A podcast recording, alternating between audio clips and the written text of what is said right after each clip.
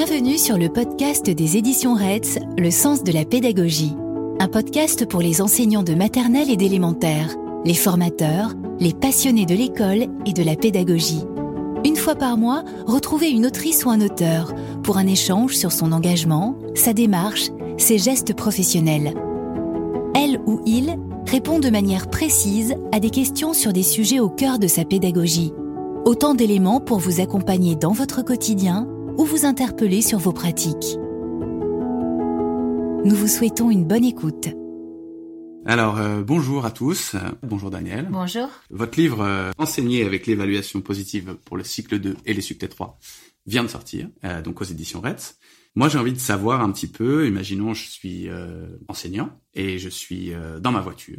Je rentre de l'école. Je suis pas sûr d'avoir bien saisi ce que c'était l'évaluation positive, ou j'ai essayé de le faire et je suis un peu passé à côté. Qu'est-ce que vous pourriez me dire là sur l'évaluation positive?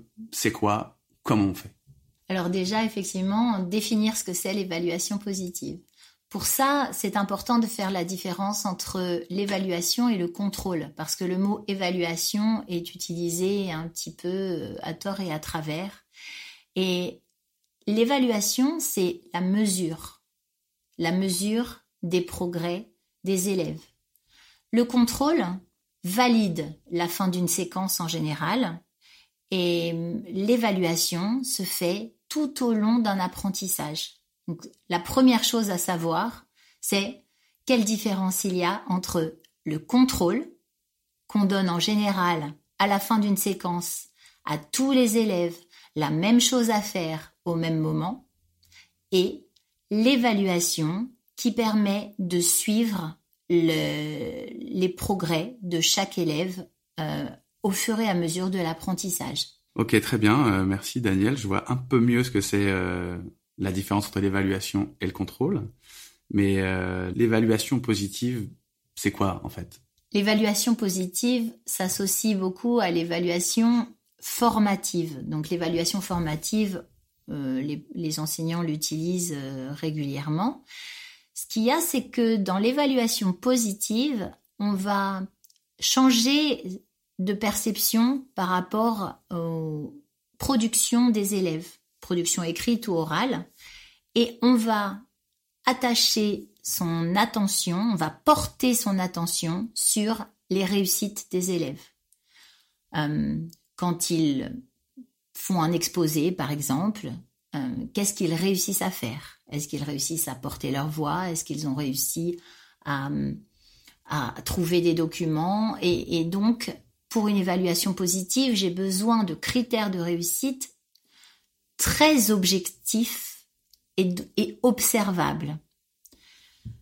Euh, à partir du moment où j'ai des critères de réussite et que donc je focalise mon attention sur ce que mes élèves ont réussi, alors je sais quels sont les critères de réussite qui ne sont pas encore validés pour pouvoir les amener vers un nouvel objectif et donc les faire progresser, chacun à leur rythme. Et donc, euh, Daniel, euh, maintenant que je sais ce que c'est l'évaluation positive, euh, je me demande quand je peux l'installer dans ma classe, quand je peux le faire, parce que j'ai j'ai pas le temps. Je suis un enseignant et j'ai pas le temps de le faire. C'est vrai qu'on est débordé par tout tout à mettre en œuvre en fait, à répondre au programme, à mettre en place. En fait, l'évaluation positive n'est pas quelque chose en plus. C'est quelque chose qui remplace. Donc, on aura toujours le même temps de travail autrement, parce qu'on fera des choix.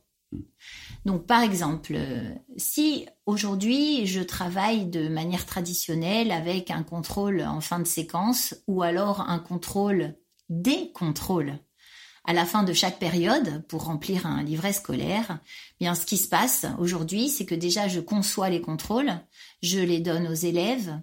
ce temps de, de, travail en classe n'est pas un temps d'enseignement. Je corrige ensuite seul chez moi et je remplis les documents seul chez moi. Ça me prend euh, un certain temps.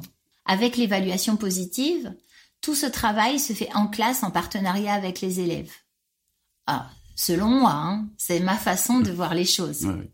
Donc en fait, là, je vous parle en mon nom par rapport à ce que je prône. Hmm. imaginons que euh, pendant votre séquence d'apprentissage, déjà en amont, vous ayez conçu les critères de réussite. Donc vous savez quoi observer, quoi écouter.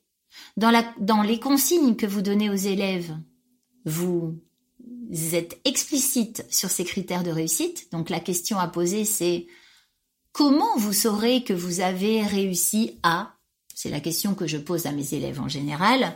Et donc, avec eux, on construit la liste de critères de réussite. Imaginez également que pendant chaque phase de la séquence, chaque phase de la séance, je sois en observation parce que je me suis octroyé du temps en ayant rendu mes élèves autonomes. Ce qui veut dire que, en gros, la première année, ça va être peut-être un peu plus long parce que j'ai des choses à mettre en place, mais qu'après, ça va rouler. Bah alors comme tout. Ouais. Comme tout. C'est-à-dire que non, il n'y a pas de secret. À chaque fois que je mets quelque chose en place dans ma classe, je tâtonne.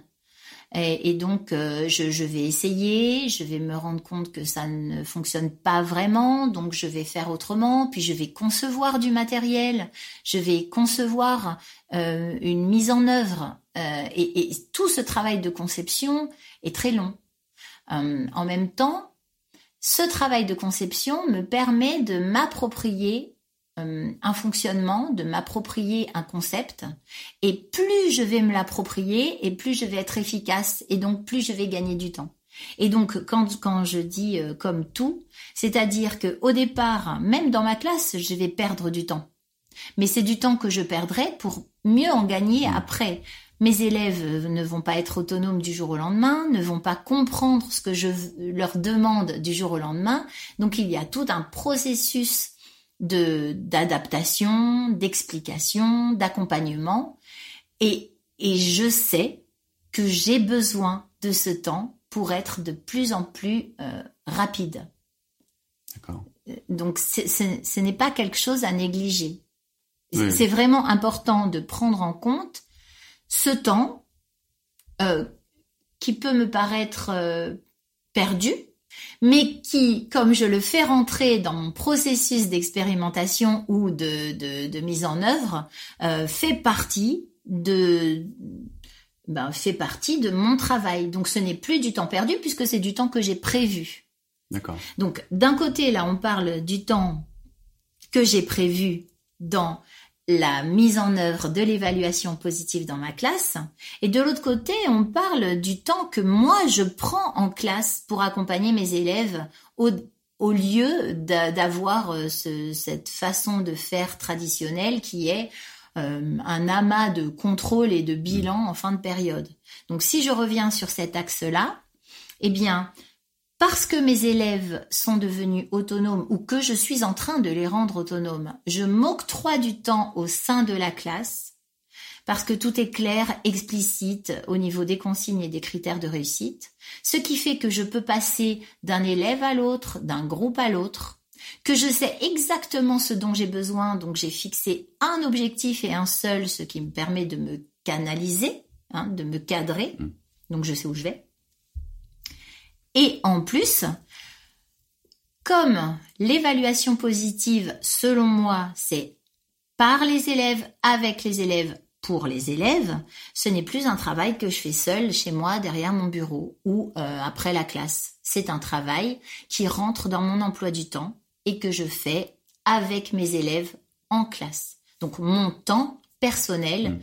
euh, ben, je peux l'utiliser vraiment à concevoir des situations d'apprentissage parce que l'évaluation fait partie intégrante de ma journée de classe. Alors vous avez parlé euh, d'outils à concevoir euh, pour mettre en place l'évaluation positive, mais moi j'ai vraiment pas de temps. Comment je comment je fais pour euh, ces outils, pour les concevoir? C'est vrai que le temps est précieux chez les enseignants et que pour pouvoir gérer leur vie professionnelle et leur vie privée, il va falloir qu'ils fassent des choix. Donc euh, moi, quand j'ai conçu les outils pour l'évaluation positive, euh, c'était mon choix. C'est-à-dire que cette année-là, je me suis vraiment axée sur euh, cette partie d'évaluation. Et, on demande en général aux enseignants d'être autonomes et de construire leurs outils seuls. Et c'est vrai que quand on construit ses propres, outils, eh bien, on les maîtrise parce qu'il y a eu une réflexion, il y a eu une analyse de pratique. En même temps, bah, c'est vrai que on n'a pas toujours le temps et, que ces choix permettent parfois de, enfin pas permettent, mais ces choix nous obligent à mettre de côté certaines thématiques qu'on aimerait vraiment mettre en place. Donc, euh, tout le travail que j'ai mis en place, euh, moi j'ai eu envie d'en faire profiter la majorité des enseignants et donc c'est pour ça que j'ai écrit sur le sujet. Et donc, par rapport au livre sur l'évaluation positive en maternelle comme sur l'évaluation positive en cycle 2 et 3, j'ai expliqué, en fait, j'ai partagé mon expérience. Donc, j'ai expliqué les outils que j'avais conçus, j'ai expliqué comment je les avais conçus. Euh, toutes ces pistes partent d'expérimentation sur le terrain, donc c'est pratico-pratique. Et euh, en plus, euh, il y a des ressources numériques qui permettent aux enseignants de garder la main sur leur liberté pédagogique tout en ayant des bases, des supports euh, qui leur permettent d'avancer un petit peu plus vite et d'optimiser leur temps. Bon, j'y crois moi à l'évaluation positive. Mais comment respecter les programmes si on met en œuvre l'évaluation positive? Est-ce que c'est possible? Alors, les programmes de maternelle demandent hein, expressément et explicitement à mettre en œuvre une évaluation positive. C'est un chapitre dans l'introduction des programmes 2015. En plus, euh, dans le domaine 3 du socle commun, on demande à ce que les élèves aient confiance en leur capacité à réussir et à progresser. Et il y a un décret qui demande explicitement pour euh, l'élémentaire et même pour le secondaire euh, de pratiquer une évaluation positive avec une valeur pédagogique. Donc en fait, l'évaluation positive est demandée par les programmes. Donc, je réponds au programme quand je pratique une évaluation positive. Après, on peut se dire, oui, mais quand même, hein, on me demande de remplir des documents institutionnels et je vois pas comment ça fonctionne. Alors en maternelle, le document institutionnel obligatoire, c'est la synthèse des acquis en fin de grande section. Quand je pratique une évaluation positive tout au long du cycle, hein, c'est facile de compléter, de renseigner ce document parce que on va voir que les élèves atteignent des objectifs spécifiques au fur et à mesure de leur scolarité et je ne serai même pas obligée d'attendre la fin de la grande section pour renseigner ce, document. C'est-à-dire que grâce à l'évaluation positive et à mes critères de réussite sur le cycle, je sais à quel moment quel élève a atteint euh, les demandes institutionnelles qui figurent dans la synthèse des acquis de fin de grande section. Donc ça, ça fait gagner un temps fou parce que je me retrouve pas euh, fin juin avec euh, les 30 documents à remplir pour chacun de mes élèves. Et puis peut-être à le remplir de façon très subjective sur une impression. Hmm. Ce sera quelque chose de très objectif avec des documents à l'appui, les outils dont je parlais tout à l'heure que je propose de construire. Et fait avec les élèves, du coup. Et fait avec les élèves. Maintenant, en, élémentaire euh, et jusqu'au cycle 4, on parle de LSU. Le LSU est le seul document institutionnel obligatoire. C'est le seul. Ça veut dire que autour, moi, je fais ce que je veux. Et dans le LSU, ce qui est proposé, c'est euh, les, sous-domaines, les intitulés du programme, en fait, avec euh, quatre niveaux de, réussite. Euh, c'est objectif non atteint, partiellement atteint, atteint et dépassé. Mais sur quoi je me base, par exemple, en écriture, pour dire que c'est atteint ou dépassé Parce que l'écriture, ça comprend quand même la technique, le geste graphique, l'efficacité dans la copie, la fluidité et la production d'écrit. Donc j'ai déjà trois axes et si je ne pratique pas l'évaluation positive, l'intention du LSU est dévoyée. Parce que l'intention du LSU, c'est de permettre à chaque élève, où qu'il soit, quel que soit son parcours, euh, qu'il déménage ou pas, d'avoir le même document qui lui permette de se voir progresser. Donc en fait, c'est un outil de communication entre collègues. Mais si je ne pratique pas l'évaluation positive comme je le propose, Mhm. à savoir avec des documents qui permettent de, de collecter les productions des élèves pour voir de façon objective comment ils progressent, eh bien il est possible que le LSU n'atteigne pas son objectif, à savoir, je vais prendre un exemple en maths, imaginons que je travaille euh, l'addition et que euh, et que un élève réussisse à poser l'addition. Donc je vais mettre à côté de euh, alors je, nombre et calcul euh, objectif atteint. Oui. Euh, sauf que euh, la période suivante ou le trimestre suivant, je travaille l'addition avec les nombres décimaux ou à- même pas avec la retenue et qu'il n'y arrive pas encore. Eh bien, je vais devoir mettre objectif partiellement atteint. Donc l'enfant se voit régresser, mais mais en fait non, Hmm. il continue à progresser. Et imaginons, en fait, en fait, ce que je propose permet de remplir le LSU de façon très objective avec des outils à l'appui qui montrent les progrès des élèves malgré la, complexité euh, progressive de chaque chose que j'enseigne. Et c'est vraiment important pour moi euh, d'avoir un outil construit avec l'élève qui lui permette de voir sa progression pour pouvoir mettre dans le LSU que l'objectif est partiellement atteint tant que le minimum attendu pour l'intégralité de ce sous-domaine soit atteint et qu'il ne se voit pas régresser. Mais alors du coup, j'ai euh, une autre question. Euh, Est-ce que l'évaluation positive, ça s'adapte à tous les profils d'élèves? Alors, l'évaluation positive est à destination justement de, de tous les profils. C'est pour gérer l'hétérogénéité. Grâce à l'évaluation positive, on va pouvoir vraiment accompagner chaque enfant à son rythme. Alors, pourquoi?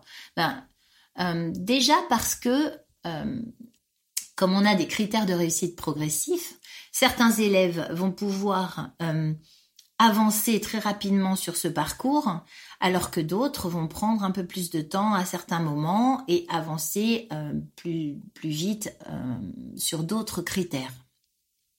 Et puis, euh, avec le parcours que je propose, hein, moi je propose l'album de réussite. Donc aujourd'hui, mon album de réussite est proposé pour le cycle 1 et pour le cycle 2.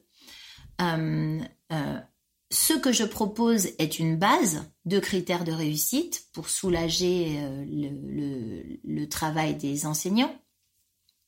Mais ça peut se personnaliser. C'est-à-dire que si j'ai un élève à besoin éducatif particulier dans ma classe et que je, suis donc en équipe éducative avec du personnel et des collègues euh, compétents dans le domaine euh, spécifique, puisque moi je suis pas formée pour tout, hein, donc Mhm. j'ai besoin d'aide. Eh bien, euh, avec euh, ces, ces collègues, on va pouvoir déterminer quels sont les critères de réussite spécifiques à cet élève-là pour le voir progresser, pour qu'il se voit progresser. Donc en fait, je peux avoir un parcours de base, un cadre pour euh, la moyenne, en fait, pour la majorité de mes élèves, et ensuite ce parcours, je peux l'adapter en précisant des étapes pour certains domaines et avoir des cheminements très spécifiques conçus en équipe éducative. Donc ça marche. Donc ça marche et puis euh, c'est très pratique aussi pour les classes multi-âges puisque de toute façon euh, les, les élèves suivront leur parcours quelle que soit la classe dans laquelle ils sont. J'ai même une classe unique. Euh, eh bien chacun a son parcours pour atteindre les attendus de fin de cycle. Mais en, en- en même temps que je parle, je me dis que ça peut porter à confusion, ça peut prêter à Mhm. confusion. Euh, je ne parle pas d'un travail complètement individualisé et individualiste et individuel. hein. Je parle d'un accompagnement personnalisé qui se fait avec des modalités de travail complètement différentes, que ce soit euh, euh, en coopération, en collectif, en binôme, en manipulation, en travail individuel autonome. En, en fait, c'est vraiment le regard de l'enseignant qui se pose sur chacun de ses élèves en sachant exactement ce qu'il est en droit d'attendre d'eux au fur et à mesure de l'année. Alors moi, si je suis euh, dans mon école, Mhm. imaginons, je sais pas, je suis en CE2, euh, et j'ai envie d'installer, de mettre en place euh, l'évaluation positive. Est-ce que l'ensemble de mes collègues est obligé d'être convaincu Est-ce que c'est quelque chose qu'on doit faire en équipe ou et et où euh, je peux le faire tout seul? Alors, euh, le mieux, c'est qu'effectivement, ce soit un travail d'équipe pour que l'élève soit suivi tout au long du cycle, parce que c'est ça l'idée. Hein. C'est euh, justement d'arrêter de cloisonner les sections d'un même cycle pour permettre à chacun de, je, je répète à chaque fois la même chose, hein, Mm. mais c'est d'avancer à son rythme pour aller vers les attendus de fin de cycle. Mm. Euh, donc le mieux, effectivement, c'est d'harmoniser les outils et les pratiques. Cependant, ce n'est pas toujours simple, ce n'est pas toujours facile. Hum, il y a euh, dans des équipes euh, des personnes qui n'ont pas forcément les mêmes envies, les mêmes orientations pédagogiques, et euh, il est possible de se sentir frustré parfois. Donc ça m'est arrivé, hein, ça m'est arrivé dans plusieurs équipes. Ouais, Donc moi j'ai pris le parti de faire quand même ce que j'avais envie de faire. d'accord. Pour euh, déjà parce que sinon c'était moi qui étais frustrée et Ouais. j'avais pas du tout envie de l'être puisque l'idée c'est d'arriver dans ma classe en étant contente. Et donc euh, si je suis contente c'est que je mets des choses en place euh, que j'expérimente que je vois si ça fonctionne et que je, je fais une analyse de pratique pour pour me sentir moi-même progresser. Euh, ça c'est la première raison. Et la deuxième raison c'est que c'est quand même une demande institutionnelle. Donc donc, le je dois le mettre Ouais, en place. ouais, c'est clair, je dois le mettre en place. Euh, alors, ce que j'ai fait, c'est que euh, j'avais ma classe de petite section et j'ai mis en place euh, l'album de réussite. J'ai mis en place euh, des outils, des, des, des pratiques concernant l'évaluation positive et ça n'a pas été suivi en moyenne section. Alors effectivement, je peux dire, c'est dommage. C'est dommage pour mes élèves. Mm. Mais en même temps, je suis quelqu'un de très positif. Et au lieu de voir euh, la tasse à moitié pleine, je me dis, mes élèves ont connu ça pendant un an. Et donc pendant un an, ils ont donné du sens à ce qu'ils étaient en train d'apprendre, à chaque activité, surtout en petite section, hein, quand on leur dit euh, de faire de la pâte à modeler, des perles. euh, Est-ce que ça a vraiment du sens, même pour l'enseignant, si ce n'est pas accroché à un attendu de fin de cycle et si ça ne fait pas partie des critères de réussite. Donc, pendant un an, mes élèves ont été impliqués, investis, ont donné du sens aux apprentissages et ont réussi à dire j'ai réussi plutôt que j'ai fini. Donc ça, pour moi, c'est une victoire. Ouais, c'est déjà une année de gagné. C'est une sur, année de euh, gagner. l'évaluation positive. Après, je rencontre des collègues, euh, alors je vais rester sur la maternelle, mais ça se transfère hein, Mm. euh, au cycle 2, puisqu'il y a un album de réussite aussi pour le cycle 2. Euh, J'ai des collègues de grande section qui voulaient mettre en place l'album de réussite, mais leurs collègues n'étaient pas d'accord. Et ben donc ils l'ont fait quand même. Hein, euh, simplement, ils ont pris l'album de réussite comme un moyen de d'entrer en contact avec leurs élèves en début d'année. C'est-à-dire qu'ils ont proposé cet outil à feuilleter à leurs élèves et les élèves ont su dire ah mais ça je sais déjà le faire et ça aussi et ça aussi et donc ils étaient en évaluation diagnostique Mhm. de début d'année pour faire connaissance avec chacun d'eux et en même temps pour présenter l'outil qu'ils ont utilisé ensuite euh, toute l'année et qui leur a permis de remplir euh, la synthèse des acquis de fin de grande section. Ça veut dire que je suis au CP, en CE1, en CE2, j'ai c'est vrai que l'idéal c'est de travailler en équipe et d'harmoniser les outils Pour tout, mais pour tout, pour tout, pour Ouais. vraiment, vraiment pour tout. En même temps, je peux obliger personne à faire des choses parce qu'on garde notre liberté pédagogique Mhm. et je ne peux pas m'obliger à ne pas faire quelque chose. Voilà. Je comprends. Quelle est la particularité de ce que vous proposez? Qu'est-ce qui est original dans votre démarche? Euh, Ma démarche est toujours axée sur l'élève. C'est la base pour moi. Tout ce que je mets en place dans ma classe, mmh. euh, c'est à destination de l'élève. Donc là aussi, moi, ce que je, je remarque et dans mes pratiques hein, de, de mes débuts de carrière, c'est que quand je contrôlais, donc je faisais des contrôles, mmh. J'étais en évaluation sommative en fin de séquence, ce qui s'apparente à des contrôles. Euh, je remarquais que je le faisais pour les parents, en fait. C'était mon destinataire premier. Je devais rendre des comptes aux parents. Mmh. Ce qui fait que l'élève était en arrière-plan. Euh, pourtant, c'est lui qui travaille. Hein. Donc là, dans ce système, l'enfant est au premier plan. L'évaluation est pour lui. En même temps, si je me rends compte que certains élèves ne progressent pas, eh bien, c'est ma pratique que je remets en question. Donc cette évaluation est aussi pour moi. J'évalue le travail que je mets en œuvre, j'évalue les situations pédagogiques que je propose parce que je vois que mes élèves progressent ou pas. Donc, au niveau des destinataires, c'est ça qui fait euh, l'originalité de ma proposition. Hmm. En un, les enfants. En deux, mon travail. En trois, les parents. Et donc, euh, en général, quand je rends un, livret scolaire à des parents, parfois il y a des couleurs, parfois il y a des lettres, parfois il y a des notes, des bonhommes, des smileys, voilà. Euh, il y a des appréciations aussi, et ce sont les appréciations qui sont les plus importantes, puisque c'est là où il va y avoir toute la finesse euh, de, du compte rendu. Sauf que euh, moi, quand je suis un parent et que je reçois un livret, il est possible que je fixe mon attention sur les couleurs. Hein, si, en admettant que ce soit des mmh. couleurs, et c'est pas le vert qui va attirer mon attention, mmh. c'est en général le rouge, et je vais dire à mon enfant, ben alors comment ça se fait que tu sais pas encore faire ça mmh. Au final, la communication, elle est pas, euh, enfin, elle est pas vraie.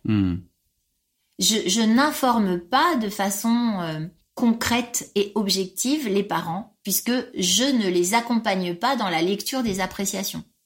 Donc, la proposition que je fais, c'est que cette communication se fasse autrement, à savoir que, comme dans l'album de réussite, ce sont des critères de réussite à valider avec un chemin à colorier ce chemin est à parcourir.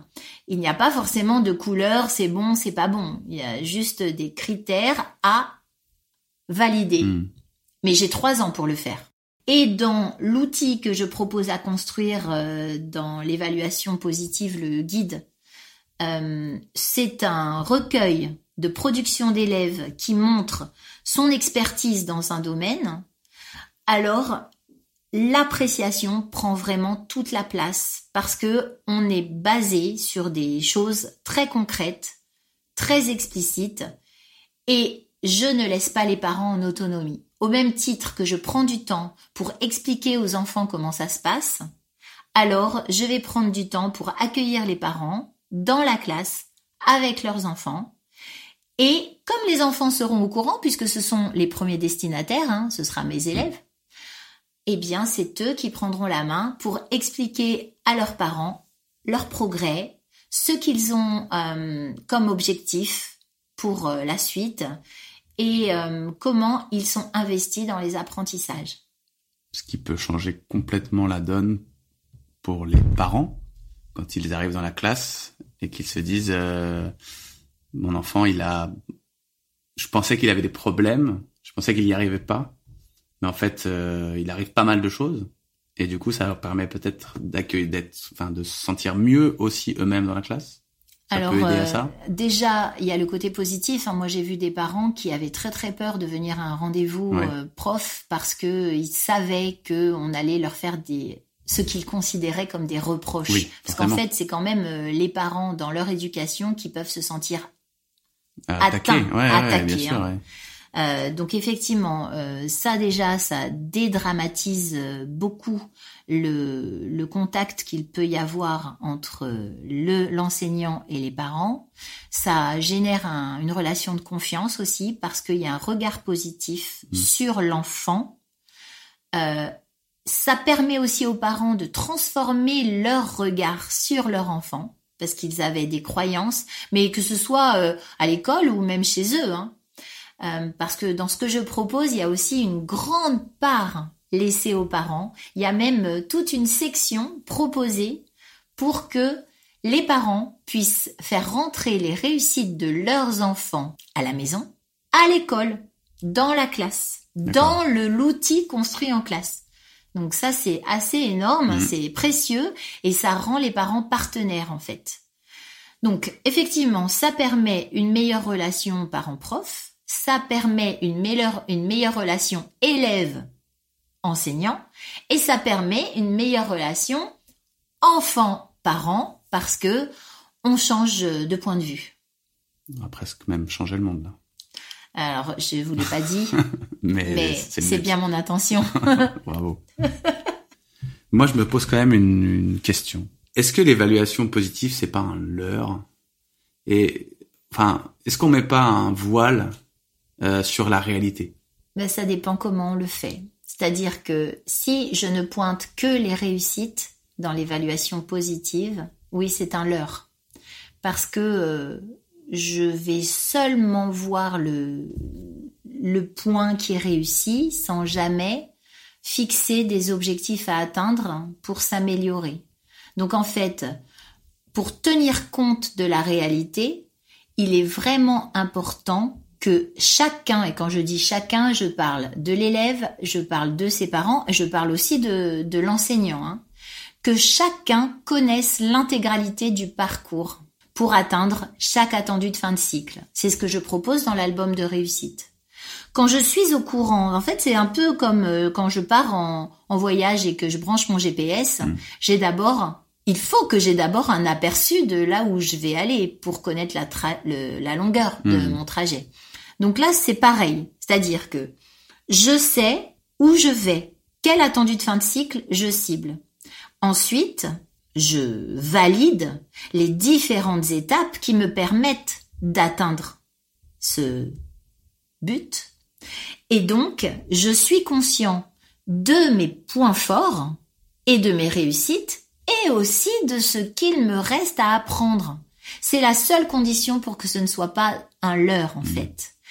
Et ça veut dire aussi que parce que je vois à quelle vitesse chacun, chacun chemine, alors je vais pouvoir m'inquiéter.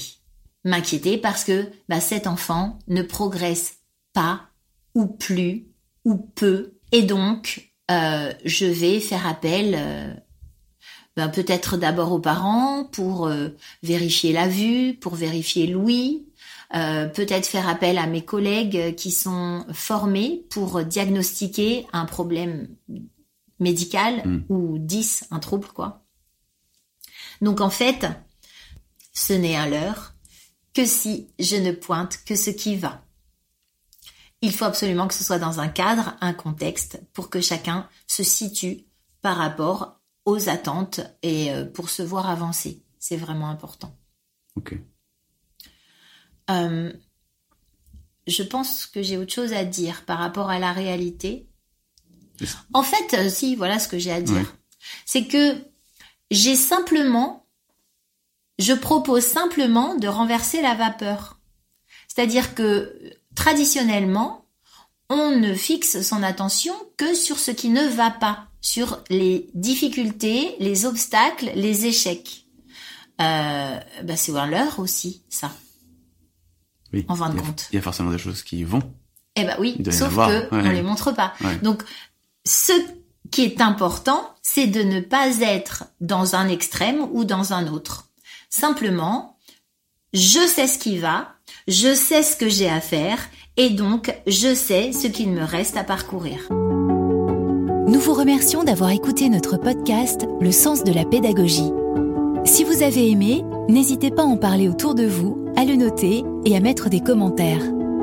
Retrouvez tous les épisodes sur le site des éditions Reds, Apple Podcast, Deezer, Spotify ou Podcast Addict. À bientôt.